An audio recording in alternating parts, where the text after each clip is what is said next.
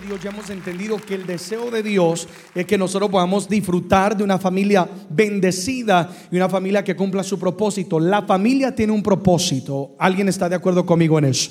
Si la familia existe es porque Dios tiene un propósito. Nada de lo que Dios hace, amigos y amigas, es por casualidad, sino que es el propósito mm, de Dios. Ahora, toda persona que se casa, y me incluyo en esto, y que tiene familia, lo hace con el deseo y el fin de poder ser o experimentar la felicidad de disfrutar el tiempo y su vida, los años junto con un cónyuge, y después cuando vienen los hijos, verlo crecer, disfrutarlos, eh, crecer juntos, envejecerse juntos y poder decir, yo tengo un hogar dulce, hogar. Pero la realidad es que cuando el tiempo va pasando y pasa quizás la época o la etapa de las mariposas y de lo que es la luna de miel, comenzamos a descubrir que esto de tener una familia no es tan fácil. ¿Alguien está de acuerdo en ello? Comienzan a venir las presiones, vienen dificultades económicas, de repente comenzamos a descubrir, oye, mi pareja no es, no es tan perita dulce como yo pensaba, esto de tener hijos, oye, como que es mucho desvelo, es mucho sacrificio, y comienza a ver una y otra cosa, eh, las tentaciones que rodean eh, eh, el ámbito de la familia, bueno, tantas cosas que una de otra manera si no entendemos cuál es el propósito de Dios para la familia y si no estamos bien fundamentados, nuestra familia puede llegar a fracasar. La realidad es que muchas personas nunca recibieron un buen ejemplo para poder tener una familia bendecida. nunca eh, tuvieron quizás ese padre presente o esa mamá presente. Eh, esa es la condición de, nuestra sociedad. Por lo tanto, como no hubo un buen ejemplo, eh, le han dado a sus hijos lo que ellos conocen y, han habido errores y la historia se está repitiendo. Algunos quizás nunca tuvimos a alguien que nos diera un consejo y nos dijera, oye, esto es lo que representa ser un esposo, ser una esposa, tener una familia. Cuando vengan los hijos, esto es lo que te va a esperar. Tiene que estar listo, lista, preparado para una y otra cosa. Quizás nunca se tuvo ese, eh, ese consejo en nuestras vidas. Nosotros como iglesia y como pastores tenemos una gran responsabilidad. Y la responsabilidad es de manifestarle a cada persona que viene a este lugar y que puede oír nuestra voz, cuál es el propósito, what is the purpose que Dios tiene para con la familia, con el, con el matrimonio y con nuestros hijos, y enseñarles principios tan prácticos, tan sencillos que conocemos, pero que lastimosamente muchas veces no practicamos pero principios que están fundamentados en la escritura. Porque todo lo que tú necesitas, y yo necesito para tener una familia exitosa, un hogar, dulce hogar, se encuentra ¿dónde? En la escritura. ¿Dónde se encuentra? En la escritura. Así que si queremos conocer qué es lo que Dios tiene para nuestra familia, ¿a dónde vamos a ir, amados? A la escritura, que es la palabra eh, de Dios. Los temas que estaremos tocando durante esta serie será una serie de ocho mensajes que vamos a estar dando. Son temas que de una o de otra manera se han enseñado durante varios años aquí en la congregación, pero son temas que debemos recordarlos y debemos repasarlos una y otra vez hasta que queden grabados en nuestro corazón. Y no solamente para repetirlo, oh, yo sé lo que me dijeron los pastores, oh, yo sé ese consejo, sino para que lo podamos poner por obra. Porque todo lo que estamos aquí, eh, tu presencia hoy en este lugar, que me estés escuchando por internet o viendo donde tú estás, es, es, la evidencia de que tú quieres tener no cualquier hogar, un hogar dulce hogar. El tema de hoy que voy a compartir se titula Edificando hijos sanos en un mundo enfermo. Edificando hijos sanos en un mundo enfermo. Y van a ser dos partes. Voy a compartirlo hoy miércoles, la primera parte, y hasta la próxima semana eh, que me toca volver a predicar, estaré compartiendo la segunda parte. Principios muy, muy sencillos, prácticos, eh, fundamentados en la escritura, que tenemos que poner por obra si queremos edificar hijos sanos en un mundo enfermo. ¿Cuánto queremos edificar hijos sanos? Amén. Así que hoy, el tema de hoy eh, se va a enfocar sobre lo que es edificar eh, hijos sanos. Y es un tema que va dirigido especialmente a lo que son los padres. A, ver, levanta la mano todo lo que son padres. Amén. Amén. Aleluya. Qué bien. Entonces, es un tema que a todos de una de otra manera eh, nos va a bendecir. El tiempo no nos da y una sola enseñanza, ni aún dos, yo creo, para hablar de tanto que hay que hablar. Ahora, eh, antes de entrar, yo no les comparto hoy como un padre que tiene vasta experiencia. Pues ustedes que me conocen sabrán que soy padre primerizo, es decir, recién soy papá. Mi hijo solamente tiene un año. Eh, todavía no he pasado la etapa cuando él me va a decir, papá, quiero tener novia. No sé cómo decirle. Cuando él me va a decir, papá, dame 20 dólares. ¿Y para qué, hijo? No, que quiero esto y aquello. No he experimentado yo todavía eso. Así que no vengo como un padre que te va a decir, tengo 12 hijos o quién sabe qué. No, es, ese no es mi objetivo. Sino que vengo como un hijo que ha sido formado por unos padres sanos, por unos padres bien fundamentados. Y que vivimos en un mundo y expuestos a lo mismo que cualquiera de sus hijos se expusieron o se han expuesto en la vida. Y nosotros no solamente vencimos al mundo, sino que triunfamos y no salimos tan mal, mi hermano. Entonces, vengo hoy como un hijo a decirte, mira, esto es lo que he visto en el hogar, cosas que también ahora como padre yo estoy aplicando para que tengamos un hogar eh, bendecido. Amén. Ahora, también aclaro lo siguiente, quizás hoy aquí hay jóvenes o me oye alguien que no está casado o una pareja que quizás no han tenido o nunca tuvieron hijos. Y alguien se tentaría decir, entonces esto no es para mí. No, entiende, porque obviamente tú eres hijo o hija de alguien, ¿sí o no? O de una de otra manera tú formas parte de un núcleo familiar. Entonces los principios que hoy compartiremos te van a ayudar para que tú puedas apoyar a tu familia. Eh, tienes un sobrino, una sobrina, tú puedas apoyarles a ellos. Ah, de una u otra manera, todo poder contribuir al éxito de la familia y poder decir, todos conmigo, hogar, dulce hogar. Conmigo, hogar, dulce hogar. Entonces, vamos a hablar hoy sobre edificando hijos sanos en un mundo enfermo. Esa es mi meta. Voy a edificar una familia, hijos sanos en medio de un mundo enfermo. Dos verdades, antes de entrar en, principios muy, muy prácticos. Dos verdades. Número uno, la primera verdad que necesitamos reconocer es que vivimos en un mundo enfermo. Vivimos en un mundo enfermo. Ahora, pastor, ¿qué es lo que tú quieres decir con, con esta afirmación de que vivimos en un mundo enfermo? Significa que vivimos en un mundo que es gobernado por el enemigo y como consecuencia está enfermo por causa del pecado. Hemos visto continuamente bastante escritura que habla del Dios de este siglo, hablando de Satanás, de sus ángeles, que no tenemos lucha contra carne y sangre, sino con principados y potestades. Hay un mundo, eh, el, hombre natural no logra percibirlo, mi amado, mi amada. ¿Por qué? Eh, porque no conoce las cosas de Dios. Pero el mundo está gobernado por seres espirituales malignos cuyo único objetivo es matar, robar y destruir. Es la destrucción. En este caso, quiero enfocarme en lo que es la familia. Entonces vivimos en un mundo enfermo, gobernado por el enemigo. Como consecuencia, el mundo está enfermo. Ah, y, digo esto porque qué padre no tiene temor de enviar a sus hijos a la escuela, de pensar de que de repente un loco o alguien le da por entrar a la escuela, ¿sí o no? Y comenzar a dispararle a todos los, niños.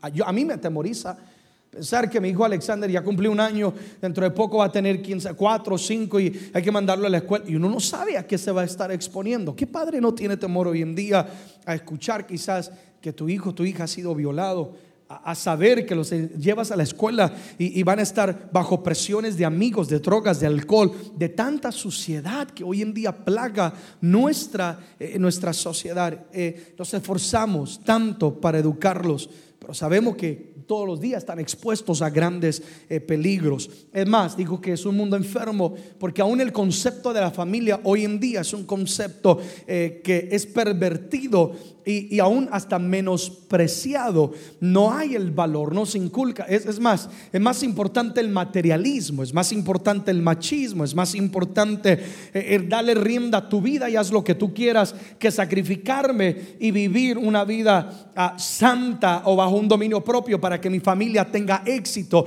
Que cuando me caso ya no se trata de mí, ahora somos los dos, somos uno y yo tengo que velar por mi esposa o ella velar por mí y tengo que ser responsable por mis hijos etcétera. Un mundo enfermo porque, porque no se inculca el valor de lo que es la eh, familia. Todos los días oímos de, violencia.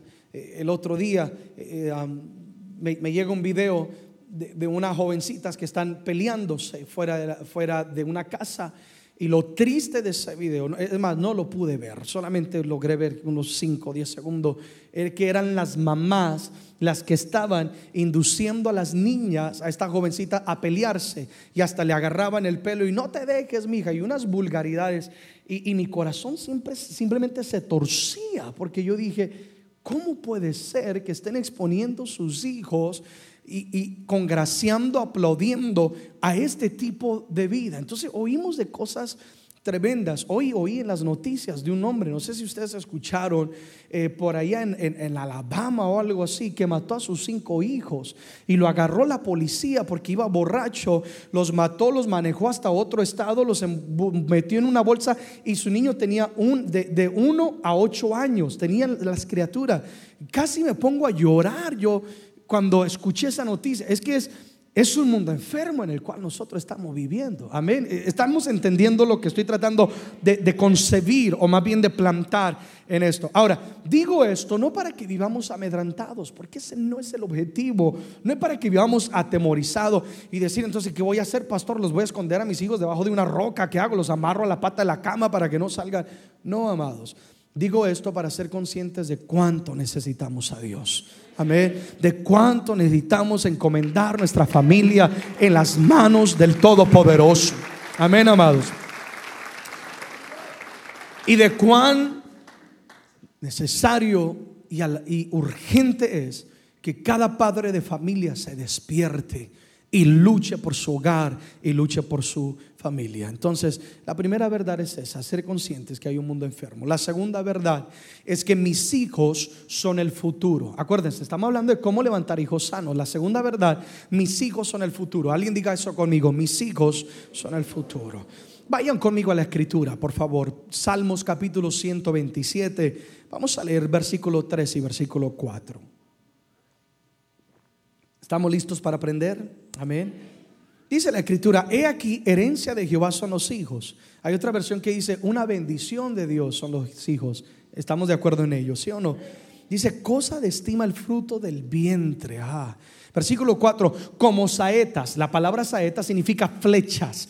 Como flechas en mano del valiente o en mano del guerrero. Así son los hijos habidos en la juventud. Entonces, la segunda verdad que estamos estableciendo es, mis hijos son el futuro. Entonces, digo esto porque tenemos que pensar en lo siguiente. Miren, yo jamás me imaginaba que yo iba a estar en esta etapa de ser padre. Es más, yo me acuerdo crecer en la iglesia y el mensaje siempre era Cristo ya viene, Cristo ya y Cristo viene. Amén, amada iglesia. Pero es que era el mensaje siempre que yo dije, yo, no me voy a agradar de la high school porque Cristo ya viene. Novia, mucho menos. Ni para qué pensarlo, Eric. Casarte, lo, y de repente me gradué de la high school. Y de repente la universidad, oye, oye, como que la vida, la vida no se está deteniendo. Y de repente conozco tremenda muñeca, tuve que casarme con ella, ¿sí o no? y, y ahora en la etapa de papá, digo esto, el otro día le mando una foto a mi mamá, estoy cargando a mi hijo Alexander, y ella me dice, hijo, si usted volvió a nacer, y yo le dije a ella, pero nació en la versión arreglada, ¿sí o no? Y ella me dice, no puedo creer verte ahora en tu etapa como papá. El niño que ellos cargaban, el niño que le daban de comer, el niño que ellos cuidaban y protegían, ahora es un hombre, tiene un hogar, tiene una familia, es un fundamento para edificar otro. ¿Sí, sí captan lo que estoy diciendo? Lo que quiero que entendamos es que ese niño y esa niña que ahorita tiene 5 años, 10 años, de repente cuando abras tus ojos va a tener 15 años, va a tener 19 años, va a tener 25 años y aunque no quieras te va a decir me voy a casar, ¿sí o no? Y tú vas a decir muéstramelo para que, que vea la gloria del Señor, ¿sí o no? Y, de repente ya no van a estar en casa. Me acuerdo, se casó mi hermana Sandra y, fue a remover la piedra y comenzó la unción del matrimonio. Viene el hermano Erickson, luego viene mi hermano Leo, luego viene y todo de una pa, pa, pa, pa. Y la casa quedó sola, ¿sí o no? Por eso es que ahora yo voy a la casa de mis padres y hasta hago mandado en la casa de mis padres. Porque yo digo, quiero ayudarles. Usted no pueden con un refrigerador para ustedes dos. Yo vengo a ayudarles, vengo a apoyarles. Compartan la bendición de, de Jehová. Y. Hemos crecido y esos niños que ahorita tienes son los futuros padres. será el futuro gobernador, serán los futuros alcaldes, doctores, pastores, líderes. Es hoy que yo tengo que despertarme e invertir en la vida de ellos. Porque mañana puede ser demasiado tarde. Amén, amados. La razón por la cual nuestra condición está en caos es porque a alguien se le olvidó invertir en una generación. Se perdieron principios, se perdieron valores. Mucha gente que es mayor de edad, a mí me fascina sentarme a los pies de gente mayor de edad. Y yo le digo, cuénteme cómo se conocieron. Y, me fascina. Y que fuimos a comer el helado y esto. Hoy en día pregúntenle a un joven cómo se conocieron. Pues me conocí en el nightclub, ¿sí o no? Estaba con ella. And man, we were into it. Y, tú oyes cosas que te dan ganas de cachetearle y decir, recibe la unción nombre de Jesús. ¿Sí o no? Las cosas han cambiado, ¿verdad que sí, amados? Entonces, tenemos que entender esta verdad. Mis hijos son el futuro. Esos hijos van a crecer. Entonces, leímos Salmo 127, 3 y 4, que dice que es una herencia, son una bendición de Dios. Digan conmigo, mis hijos son una bendición. Y luego dice que son como flechas en las manos del guerrero, como saetas en la mano del valiente. Significa que si un guerrero tiene una flecha, el guerrero va a tomar la flecha y el objetivo o la responsabilidad del guerrero es darle dirección, sí o no, a esa flecha. Tu, tu hijo es la flecha y lo que ellos logren es el resultado de tú como guerrero, la dirección que tú le des. Es ahora que tú tienes que tomarlos de la mano y decirle, mira hijo, hacia allá es que quiero que tú te dirijas. Mira hija, hacia allá. Este es el tipo de hogar que yo quiero que tú tengas, ¿sí o no? E, este es el tipo de hombre que te conviene. Este es el tipo de mujer que te conviene. Hasta en eso hay que enseñarle a nuestros hijos. Mira, así vas a manejar tu finanza. Así quiero que tú ames a Dios. Y tú como guerrero los encaminas y les das dirección. Amén, amados. ¿Estamos de acuerdo en ello? Entonces, dos verdades. Número uno, hay un mundo que está enfermo. Y número dos, mis hijos son el futuro. Entonces, es ahora que yo tengo que invertir en la vida de ellos porque yo soy como ese guerrero que les va a dar dirección. Amén. Alguien diga conmigo, mis hijos prosperarán en el propósito de Dios. ¿Lo creen? I believe Yo lo creo en el nombre de Jesús. Ahora, no es fácil, no es fácil no es fácil porque acuérdense, hablamos de que hay, hay, tanta corrupción, hay tanta obra hoy en día atacando, pero vale la pena la lucha, ¿sí o no? Y como padres hay hasta un punto donde nosotros, ustedes pueden hacer. Y de ahí es confiar en lo que Dios va a hacer, ¿sí o no? Sembré la semilla y que esa semilla dé fruto. Entonces, ¿cómo puedo edificar, pastor, hijos sanos en un mundo enfermo? Lo primero es lo primero. Número uno, para edificar hijos sanos en un mundo enfermo, lo hacemos involucrando a Dios. ¿Cómo lo vamos a hacer, amados? Es que lo primero es lo primero. Y si yo quiero edificar hijos sanos en un mundo enfermo, yo tengo que involucrar a Dios. Salmo 127, versículo número 1, la escritura dice, si Jehová no edificare la casa, en vano trabajan los que la edifican. Si Jehová no guardare la ciudad, en vano va a velar la guardia. Es decir, ¿de qué me aprovecha darle a mis hijos lo mejor? ¿De qué me aprovecha inculcarle los mejores valores y morales que puedo darle ante la sociedad? Si cuando se salgan de mis manos van a estar expuestos a un mundo que está corrompido. Si Dios no está edificando la casa, de nada me va a aprovechar. Y es ahí, es ahí donde tú y yo tenemos que aprender a confiar en Dios. Amén, amados. Y involucrarlo a Dios para que Él que edifique. Señor, yo no lo voy a hacer a mi manera, no lo voy a hacer conforme lo que yo conozco, sino que Padre, yo quiero te abro la puerta de mi hogar para que tú vengas, ayúdame tú a edificarlo. Hay padres aquí que quizás están lidiando con hijos que quizás no tienen un año, no tienen cinco años, no estás lidiando con un jovencito de 17 años de 14, de 13 años, etapas, porque hay etapas, sí o no, en la vida de los, hijos. Y a veces como que uno dice, oye, ¿y este de dónde me salió? Porque yo no pensaba que era así. Y de repente eh, cambian y una de otra cosa. y no es fácil, por eso yo decía, por eso es tan importante involucrar a Dios. Entonces, escribí tres cosas sobre lo que significa involucrar a Dios. Tres cosas sobre esto. Eh, número uno, ¿qué significa involucrar a Dios? Eh, puse este pensamiento, depositarlos en sus manos. Involucrar a Dios es depositarlos en sus manos. Es decir, yo voy a depositar a mis hijos en las manos de quién? de Dios. Y, ahí está en paréntesis el libro de Salmo capítulo 91. El tiempo no nos da para leerlo, pero lo conocen. ¿Qué dice Salmo 91? El que habita al abrigo del Altísimo morará. Y es un salmo de promesa de que de protección, de muerte, de protección en contra de enemigos ocultos, de muerte, de plaga, aún de tentación. E, entonces, cuando yo involucro a Dios, lo que estoy haciendo es depositándolo en las manos de Dios. Mis padres nos depositaron a nosotros en las manos de Dios nos encomendaron. Cuán importante es eh, tu papá o mamá que estás a punto de tener un bebé o un hijo o que tienes un niño, quizás no lo has hecho, que ustedes presenten a sus hijos ante el Señor. Señor, aquí está, los dedico a ti. ¿Sí o no? Los presento, te pertenecen, son tuyos, Dios. Para que tú los uses, para que tú los guardes, para que tú, Señor, los protejas de, malas influencias, para que lo levantes como vasos de honra para, para gloria de tu nombre. ¿Verdad que sí, amada iglesia? Entonces, depositarlo en las manos de Dios. ¿Por qué? Porque Dios podrá hacer lo que tú y yo no podemos hacer. Saben que yo antes de viajar, cada fin de semana, ahorita salgo el viernes para Nashville, Tennessee, después para Missouri eh, el lunes. Y, bueno, ustedes saben mi agenda, vivo tan, bastante viajando. Antes de viajar, lo primero que yo hago es, cuando voy a despedirme, deposito mi esposa y mi bebé en las manos del Señor. Señor, te los entrego. Yo como hombre de hogar, macho y bravo, yo como hombre de hogar, quisiera estar ahí yo quisiera acompañar a mi esposa cuando va a la tienda. Yo quisiera estar ahí cuidando a mi hijo. Eh, y se ha dado a veces sus golpes y yo digo, ¿por qué no estuve? Yo quisiera. Pero cuando los deposito en las manos de Dios, Señor, tú los puedes guardar y proteger mejor que yo. Señor, tú puedes librarlos del mal mejor que yo. Señor, tú puedes darles sabiduría mejor que yo. ¿Sí o no, amados? Y cuando aprendes como padre a depositar a tus hijos, just release them, suéltalo en las manos de Dios, va a venir una paz sobre ti. Hay mucho padre angustiado hoy en día.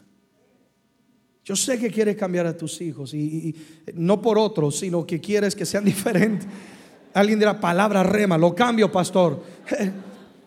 Este, pero deposítalo en las manos de Dios. Señor, trata con su corazón. Señor, cambia su mentalidad, ¿sí o no? Porque quizás ya se salió de las manos, hay que ser sinceros, se salió él o ella de las manos. Pero cuando tú los you release tú los depositas, hay una paz. Ah, yo, yo me subo al avión tan tranquilo, yo voy, Padre, yo voy confiando, están en tus manos y tú estás en control de mi familia. Amén, amados. Eso es involucrar a Dios. Amén. Segundo, ¿qué significa involucrar a Dios? Ah, escribí este pensamiento. Involucrar a Dios significa enseñarles a tener una relación con Dios. Involucro a Dios cuando yo me preocupo por enseñarle a mis hijos a que ellos cultiven y tengan una relación con Dios. Porque hay mucho hijo que su relación con Dios depende de sus padres. Mi relación con Dios no depende de mi padre. Mi padre no tiene que estar detrás de mí diciéndome, hijo, tienes que orar, hijo, tienes que predicar, hijo, tienes. No, al contrario, y, lo digo, lo digo con, humildad y con un buen corazón. Al contrario, mi padre saben que ellos tienen que apagarle el motor a Ericsson. Porque Ericsson está, hagamos esto, hagamos aquello, pa, pa, y una y otra cosa. ¿Por qué? Porque ellos me inculcaron desde pequeño, hijo, tú vas a amar a Dios. Hijo, tú vas a escuchar la voz de Dios. Hijo, Dios es importante en tu vida. Amén, amados. En un mundo que continuamente quiere callar, silenciar y avergonzar la voz de Dios, como padres tenemos la responsabilidad de que en mi hogar yo voy a enseñarle a mis hijos a tener una relación con Dios. Amén, amados. Y en paréntesis estaba Deuteronomio capítulo 11, 18 al 21, porque en Deuteronomio 11, 18 al 21, el Señor le está hablando a los padres de familia sobre la importancia de que ellos inculquen, dice, al entrar, al salir, cuando te acuestes, en la mañana, en todo tiempo. Deuteronomio 11, 18 al 21, está bien el segundo punto, que ellos le inculcara a sus hijos la importancia de que ellos tuvieran una propia relación con Dios. Es que si tus hijos dependen de, su comunión con Dios depende de ti, ¿qué va a pasar cuando tú no estés ahí? Es por eso que mucho joven dice, cuando tenga 18, I'm out, yo me voy. ¿Sí o no? Yo, yo, yo me largo. Yo no quiero nada de Dios. Porque han visto a Dios a través que de sus padres. Entonces hay que tener mucha sabiduría. Una vez, es que el tiempo no nos da para hablar de tanto que hay que hablar. Por ejemplo, he aquí un consejo. Hay padres que castigan a sus hijos con la oración. Te portaste mal, media hora de oración. ¿Qué estás haciendo con eso? Tu hijo, tu hija va a crecer pensando que Dios es un castigo. Dios no es un castigo. Dios, Dios es algo hermoso que hay que experimentarlo, que hay que desearlo. ¿Sí entienden? Te portaste mal, ahora tienes que leer todo el Salmo 119. El hijo que va a decir, abrir la Biblia jamás. Cuando tenga 18 yo me voy de casa. No, amados, incúlquele a ellos. Hijo, hablamos con Dios porque Él nos ama, porque Él es nuestro Padre, porque Él quiere de nosotros. Hablamos con Dios porque necesitamos su guianza. Dios te ama. Déjenle saber a sus hijos cuánto Dios los ama. Amén, amados. Enseñarles, entonces, tener una relación con Dios, que es eh, hablar de cómo Dios quiere estar con ellos, enseñarles aún a orar antes de comer. Ay, porque hay padres, Dios mío, que parece que los ataron tres días en ayuno y les ponen el steak y de una vez parece el rey león para comer. No, detente. Y esta es la oportunidad para enseñarle a tus hijos, ¿sí o no? Señor, gracias por... No tiene que ser una oración larga donde cae de los cielos la gloria. No, algo sencillo, ¿sí o no? Señor, gracias por los alimentos. Amén. Antes de dormir, se va a ir a dormir. Hijo, vamos a orar. Padre, gracias por este día, ¿sí o no? En paz me acostaré y así en serio, tan sencillo, pero vas sin inculcar. ¿Y qué va a pasar? De repente tu hijo, tu hija te ve a comer y dice, papi, no oraste, ¿sí o no? Y tú vas a decir, uy, es verdad. Y decir, papi o mami, no han orado para ir a dormir, etcétera. A orar antes de salir, se suben al carro, hijo, antes de, poner esto en drive en reverse, we're gonna pray, vamos a orar, Dios guárdanos. Amén. Ahí es la oportunidad de enseñarle a ellos, de leerles la palabra. Eh, precisamente hoy mi esposa le compró a mi hijo eh, tres libros, porque le pedí, amor, cómprale unos libros, y él tiene ya varios de, la Biblia, a colores sencillitos, no, no es profunda, no es da colores sencillo, porque uno puede comenzar a inculcar en ellos el temor de Dios. No te avergüences, yo no me avergüenzo, yo quiero que mi hijo se levante amando a Dios. Amén. Mi hijo y los cuatro más que tendremos. No. Tercero, el tercer pensamiento que escribí. Alguien deténgame el reloj que no me deja, Dios mío. El tercer pensamiento sobre, sobre involucrar a Dios es enseñarle a nuestros hijos también a qué, a temer a Dios. Y ahí hay varias citas que quiero que leas en tu casa. Estudienlas, por favor. Proverbios capítulo 9, verso 10. Proverbios capítulo 14, verso 27. Proverbios 19, 23. Y todos estos versículos y mucho más. Por ejemplo, habla y dice que el principio de la sabiduría es el temor al Señor. Dice que ah, eh, quien teme al Señor tendrá una larga vida. Eh, quien teme al Señor será libre de los lazos de muerte. Bueno, principios tan importantes, enseñarle a temer a Dios. Ahora, capten lo que les voy a decir. Temer a Dios no es tenerle miedo a Dios. Temer a Dios no es tenerle miedo a Dios. Es que, acuérdense, acabo de hablar de una relación con Dios. El temor de Dios es el fruto de una relación con Dios. Cuando yo aprendo a amar a Dios, yo voy a, a temerle a Él. Temer significa un profundo amor, respeto y deseo de agradar. Temer significa un profundo amor, respeto y deseo de agradar. Por ejemplo, lo voy a llevar a un ámbito en el cual podremos entender. Yo con mi esposa nos amamos, hemos cultivado nuestra relación, invertimos tiempo como pareja. Es, es un tema que nuestros pastores nos van a hablar en estos próximos días en la familia sobre la pareja. Ah, y invertimos tiempo, nos amamos tanto que por el amor que yo le tengo, en mí hay un temor, si yo puedo decirlo de esta manera, un profundo amor, respeto de honrar y de agradar a mi esposa. Es por eso que si hay la oportunidad de ver algo indebido, yo decido apagarlo. Que mientras otros están haciendo una y otra cosa, yo decido ser diferente porque yo amo y en mí hay un temor de deshonrar. Amén, amados. Lo mismo acontece con Dios. Cuando tú le enseñas o les enseñamos a los hijos a amar a Dios, entonces va a haber el temor de Dios. Es importante enseñarle a nuestros hijos el temer eh, a, Dios. Entonces, por ejemplo, hijo o hija, porque amamos a Dios, no podemos mentir. Entonces estás inculcando en ellos ese temor a Dios. Porque amamos a Dios, hijo, hija, no podemos golpear a las personas. Hijo, hija, porque amamos a Dios, no podemos robar, no podemos hablar mal de otro. Entonces le estás inculcando el temor a Dios. Y por supuesto enseñarles que Dios siempre está presente en todo lugar. Porque donde tú no puedes ir, Dios sí puede ir. La escuela podrán decir hasta aquí llegó el Evangelio, pero el Señor dice hasta el baño lo voy a acompañar, ¿sí o no? A donde vaya yo voy a estar con Él, ¿sí o no? Temor de Dios. Yo estuve expuesto y yo tuve oportunidad de pecar cuando joven. Yo tuve oportunidad de cometer pecado, una y otra cosa. Pero como me taladraba esa palabra que papá y mamá me decían, el ojo de Jehová está en todo lugar, ¿sí o no? Ay, rama, sama, lama. Eso te, te sacudía cuando los amigos, hey, vamos a hacer esto, vamos a hacer aquello. Pero ese temor de Dios se había inculcado en mi vida.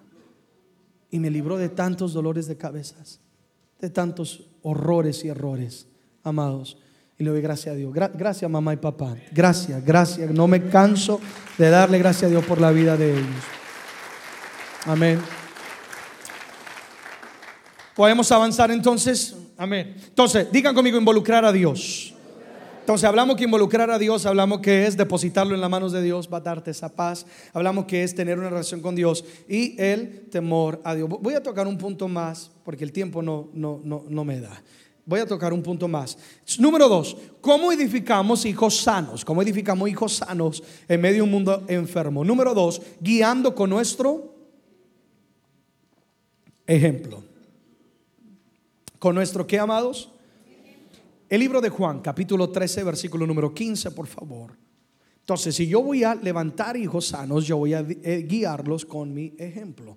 Juan 13, 15 Jesús hablando a los discípulos después de que Él les lavó los pies, enseñándoles a ellos el principio de la humildad y del servicio, Jesús dice, porque ejemplos he dado para que como yo os he hecho, vosotros también que hagáis. Jesucristo estaba edificando los discípulos, estaba tratando de edificar una nueva generación sana en medio de un mundo que estaba corrupto y religioso, donde todo el mundo buscaba era su lugar, que le sirviera. Yo soy el más alto, yo soy el más honorable. Y Jesús de repente dice que se ciñe eh, una toalla, se arrodilla y comienza a lavarle los pies a todos. ¿Se acuerdan de ese pasaje? Y luego Jesús les dice, les estoy dando el ejemplo para que ahora ustedes también hagan lo mismo. ¿Qué estaba tratando Jesús de hacer? Sanar el corazón de los discípulos. Yo no quiero cualquier discípulo, está diciendo Jesús. Yo quiero gente que sirva, gente humilde, gente sencilla, levantando discípulos sanos en medio de un mundo enfermo. ¿Lo entendemos, amados? Entonces, ¿cómo voy a yo edificar hijos sanos en medio de un mundo? Ejemplo, la primera defensa en contra de, un mundo enfermo voy a ser yo como padre, ¿verdad, amados? Así, siendo nosotros el ejemplo. Entonces, eh, nosotros tenemos que ser el ejemplo. Y escribí varios pensamientos sobre este punto de guiándose con nuestro ejemplo. Escribí algunas cosas sobre el ejemplo. Número uno, escribí, nuestro ejemplo es una arma poderosa. Nuestro ejemplo es una arma poderosa. ¿Estarían de acuerdo en eso? Amén. Y, y les voy a explicar por qué. Es una arma poderosa, poderosa, perdón, en contra de un mundo enfermo porque el mundo continuamente presiona e incita a nuestros niños y jóvenes hacer lo incorrecto. Es, fácil pecar. Eh, hay escuelas donde ya se reparten condones. Ah, hay leyes donde una jovencita puede abortar sin que se le informen a sus padres. Amén. El mundo de una de otra manera ve el pecado como algo liviano y, se les incita a ellos. Entonces, la arma más poderosa que se tiene en contra, obviamente después de Dios, ya hablamos de Dios, amén, amados.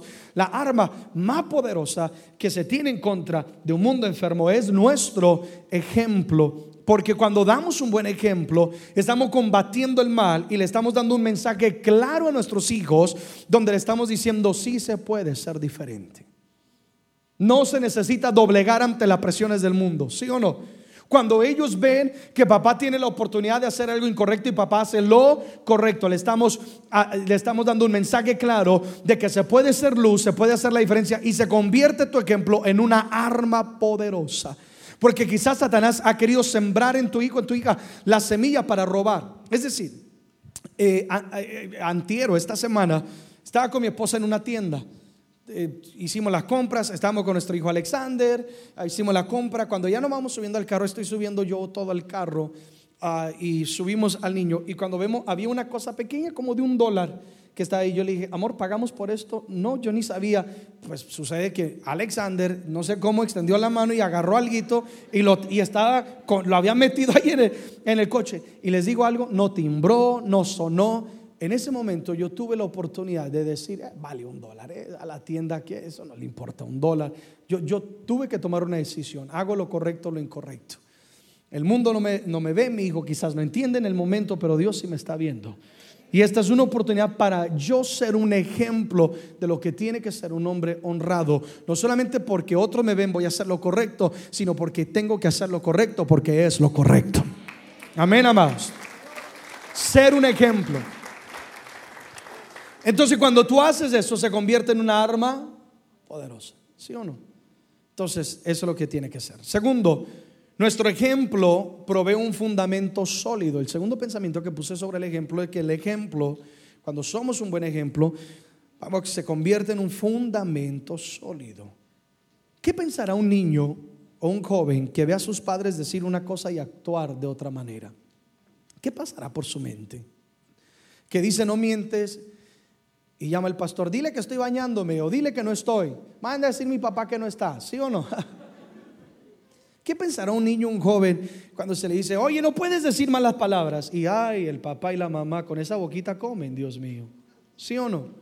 ¿Qué pasará por la mente de, aquel niño, de aquel joven, eh, cuando eh, se le dice, oye, tienes que amar a tu hermanito y a tu hermanita, pero en, la pero en cuestión de la escuela, no te dejes, mi hijo, trénale los dientes, ¿sí o no? Peluquealo si tiene que peluquearlo. ¿Qué, qué pensará cuando decimos una cosa y actuamos de otra manera.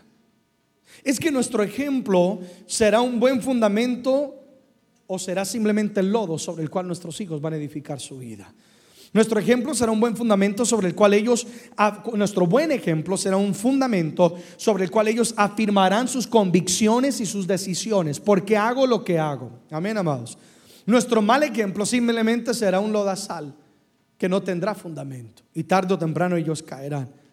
Nuestro, es decir, yo hago lo correcto porque sé que mi padre y, mi madre harían también lo correcto. Cuando tus hijos te ven hacer lo correcto, tu ejemplo se convierte en ese fundamento para que ellos hagan lo correcto y ellos lo harán, quizás no solamente por el temor a Dios, sino simplemente porque yo sé que esto es lo que papá y mamá harían.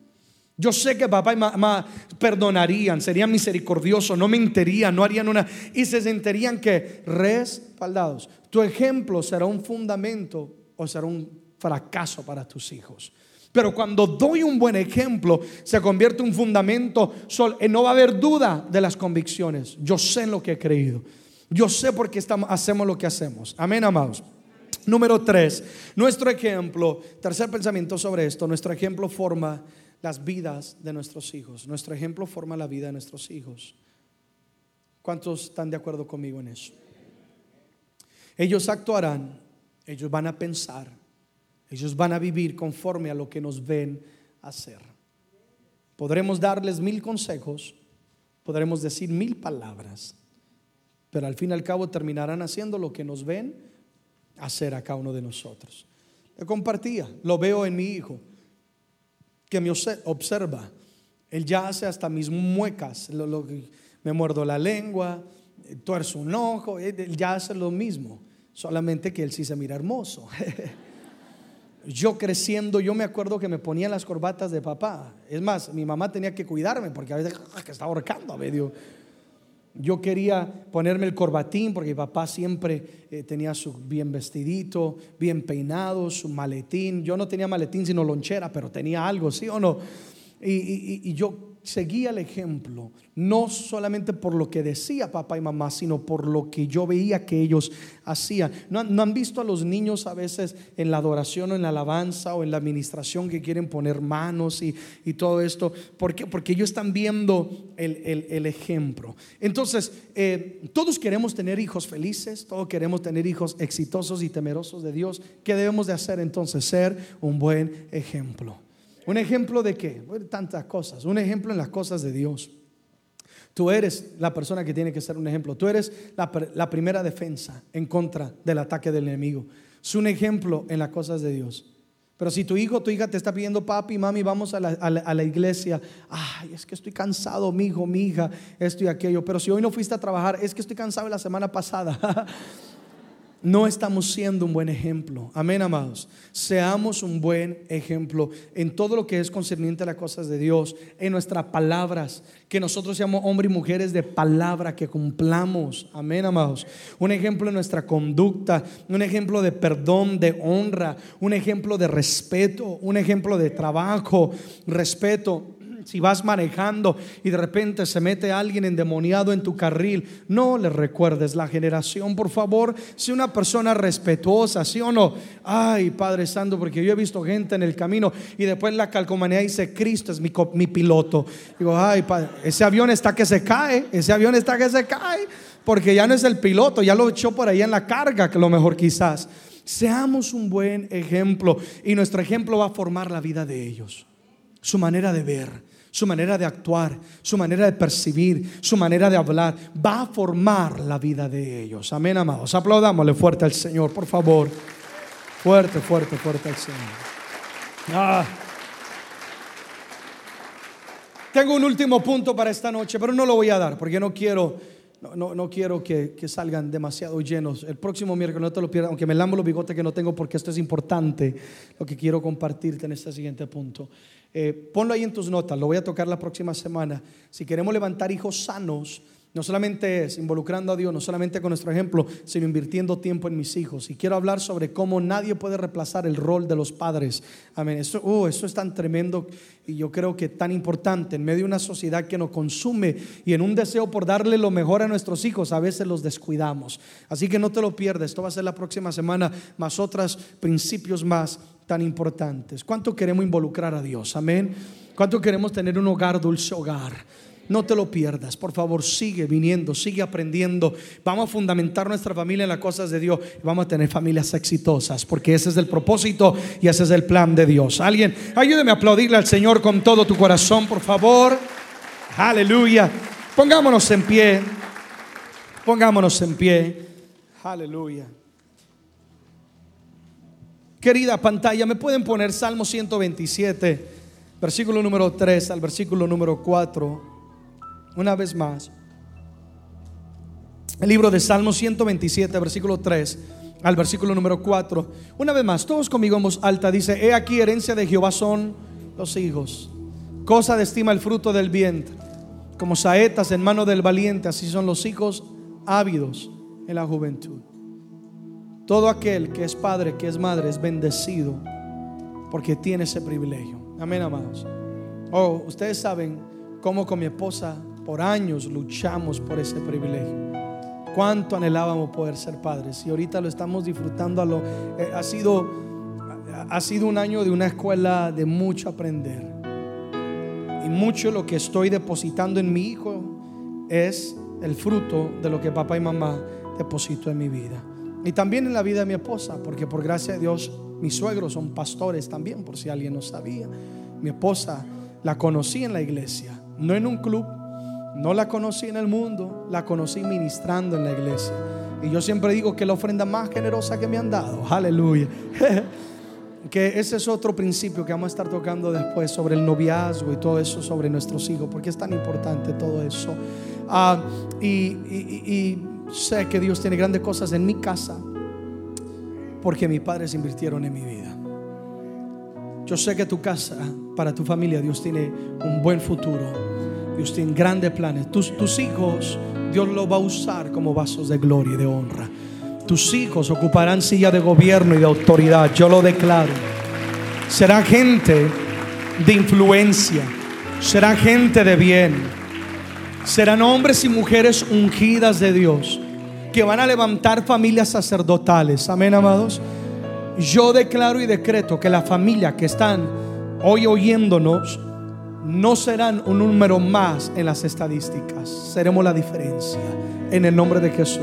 Sin importar cuál haya sido tu pasado, sin importar lo que haya vivido, en el nombre de Jesús cortamos toda maldición. Amén, iglesia. Aplaude si lo que cortamos toda maldición. Yo tendré un hogar dulce. digan conmigo, hogar dulce que cuando yo, que yo anhele llegar a casa saber que voy a encontrarme con hijos sanos, ¿sí o no? No con terremotos. que se parquea el papá en la casa y dice, padre, no quiero entrar, ¿sí o no? Saliste tarde a trabajar, no, mi amor, llevo cuatro horas parqueado ahí que no quiero entrar. hogar dulce hogar. Let us pray, vamos a orar. Padre, gracias. Tu presencia está aquí. Y tú nos amas tanto. Y tu propósito para con la familia es tan grande. Y es por eso que hoy nos hablas trayendo revelación, trayendo conocimiento, trayendo sabiduría, para que podamos levantar familias que sean exitosas, sacerdotales, familias que se amen, familias que se sirvan el uno al otro, hijos e hijas que sean el bien y no el mal de la sociedad, hijos e hijas que te sirvan. Padre, hoy nuestra presencia aquí es un mensaje y un clamor a ti diciéndote queremos que tú vengas a nuestro hogar.